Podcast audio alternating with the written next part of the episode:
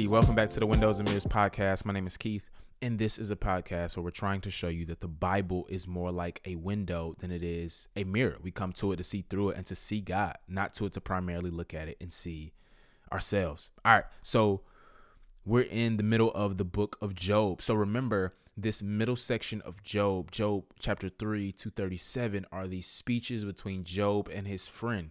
Now, I just want to say, if you are not reading these chapters as you're listening, we ask that you would read, right? Because Job is just so much more difficult to follow if you're not reading and kind of connecting with the words on the page as you listen to our words in your ears. And so, um, yeah, we ask that you read. And Job has been so good, right? And I think uh, there's this question that comes up in the book here in chapter 21, right? And so Job is speaking.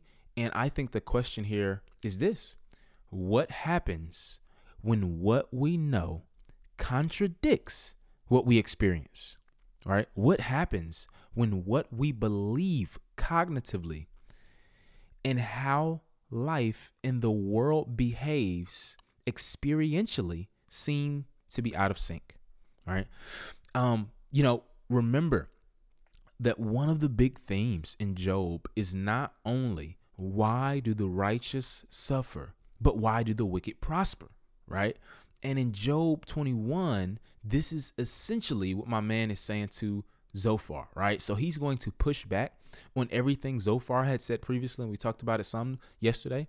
Um, and here he's like, fam, everything you said about the wicked not prospering and their deeds boomeranging back on them, he's like, fam, that isn't what I see when I look out into the world, right? That's not my experience, right? And so he'll say this why do why do the wicked continue to live, growing old and becoming powerful? Their children are established while they are still alive, and their descendants before their eyes. Their homes are secure and free of fear. No rod from God strikes them. In other words, he's like this the wicked still have their kids, mine have had funerals and they're long gone right? The wicked still have their homes. My home has collapsed, caved in on itself. They have cattle and wealth and means and money. And I went from having that to having nothing. The things that we seem to say that we know contradict my experience. And what's crazy is that's not that's not even the worst part. Job is gonna say this. He's gonna say, yo, look at verses 13 to 16 and 21. He's gonna say, hey, they spend their days in prosperity and go down to Sheol in peace. They go down to the grave in peace. Yet they say to God, Leave us alone. We don't want to know your ways. Who is the Almighty that we should serve him? And that we will gain, what will we gain? Like, and what will we gain by pleading with him? In other words, what Job is saying is these are not just well meaning people who aren't believers. These are God haters. These are people that are hostile to the Almighty, who could care less about the one true God of the universe, who deny any validity to the faith. And Job is like, how do you make sense of that? Right? So Job looks around and he is going to give example after example of how wicked have the wicked come out of this life unscathed. And Job's observations on life pointed to facts that could not be accounted for in the worldview of his friends. And you know what's interesting is um Job, I guess a, a small application is Job provides a soft and unintentional critique against the prosperity gospel, right? Right. The the pos- the prosperity gospel is this false belief that yo, if you serve God, He will bless you materially, right? He will prosper you in this life, and that's not necessarily true, right? And Job's case is exhibit A, Job 22. And um this this section of Job 22 uh, Job 22 starts and it marks off a new section in the book of Job and um it is the third and final round of the speeches right so we are back at the top and we find that Eliphaz isn't saying anything new now remember I, I mentioned before that the speeches are like this escalation right so they go from uh, kind of soft rebukes and um, general rebukes to um, sharp rebukes and and now very specific uh, indictments of Job and the sin that he most likely committed and why he's experiencing this, right? So he says, "Yo, For you took collateral from your brothers without cause, stripping off their clothes and leaving them naked. You gave no water to the thirsty and withheld food from the famished, while the land belonged to a powerful man and an influential man lived on it. Eliphaz, like the rest of his friends, once again can't seem to wrap their head around this idea that Job's circumstances don't reveal evil in his life. And he feels the need to assert specific ways Job has probably sinned, right? And now these are all unproven claims, right? They're just flat out aren't true because we know, uh, like I said before, we know the real the uh, whole story. And aside from being misunderstood, Job is now falsely accused. And so Eliphaz is going to encourage Job to essentially repent, right? And he will be restored. Now, Job was not the one who needed to hear this. Maybe there's somebody else out there in the world that needed to hear this. But at some point, and I want people to remember this, at some point, we have to ask ourselves is good medicine good medicine if it's given to the wrong patient, right? This is good stuff that he's saying, but it's just given to the wrong person. So, in a sense, it's not good medicine. It's not doing Job any good. And in 23, I love the Bible because it's so real. In 23, Job is going to answer, or at least he's going to speak again.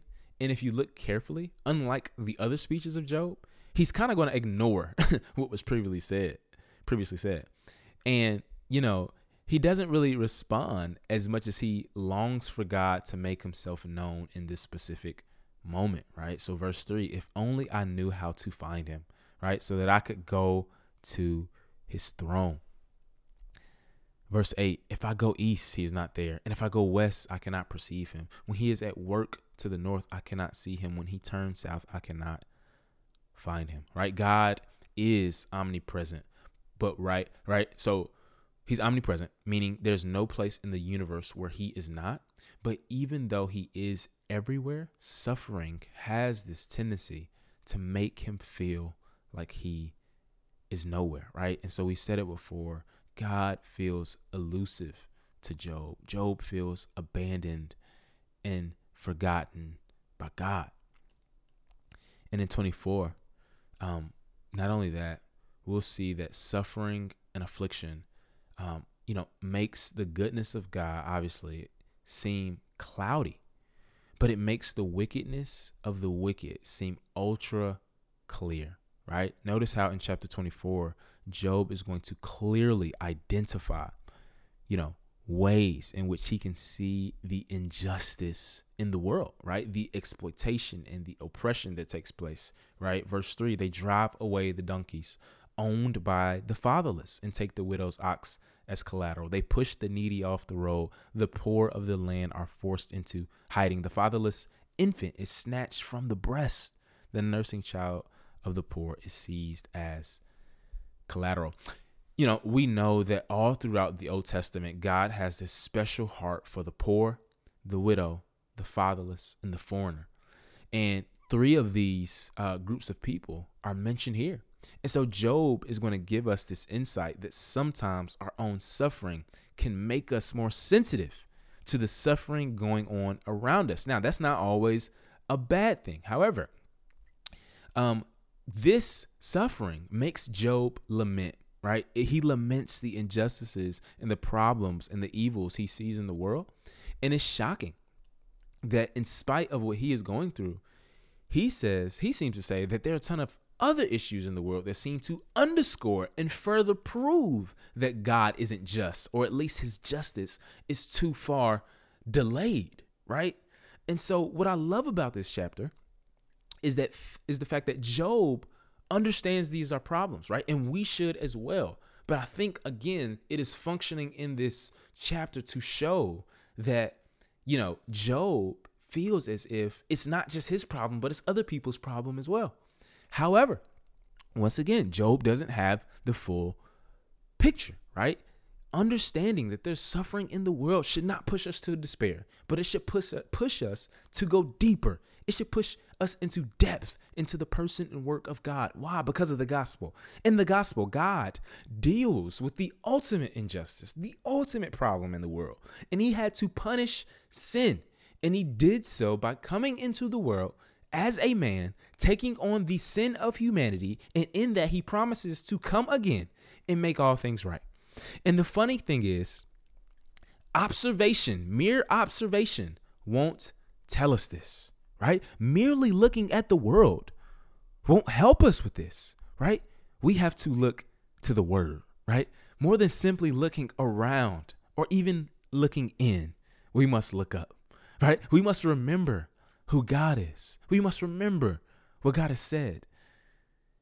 And we must remember what God has done. This is our ultimate consolation.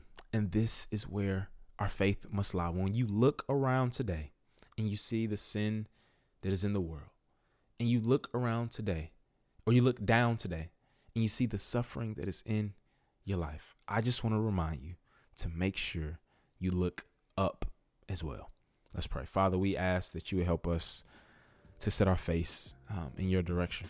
Uh, help us to remember what you've done in the gospel. Help us to remember the promises you've made and kept, and the promises you're making now and that you're going to keep in the future. We love you, and we ask that our vision would be corrected. It's in Christ's name we pray. Amen.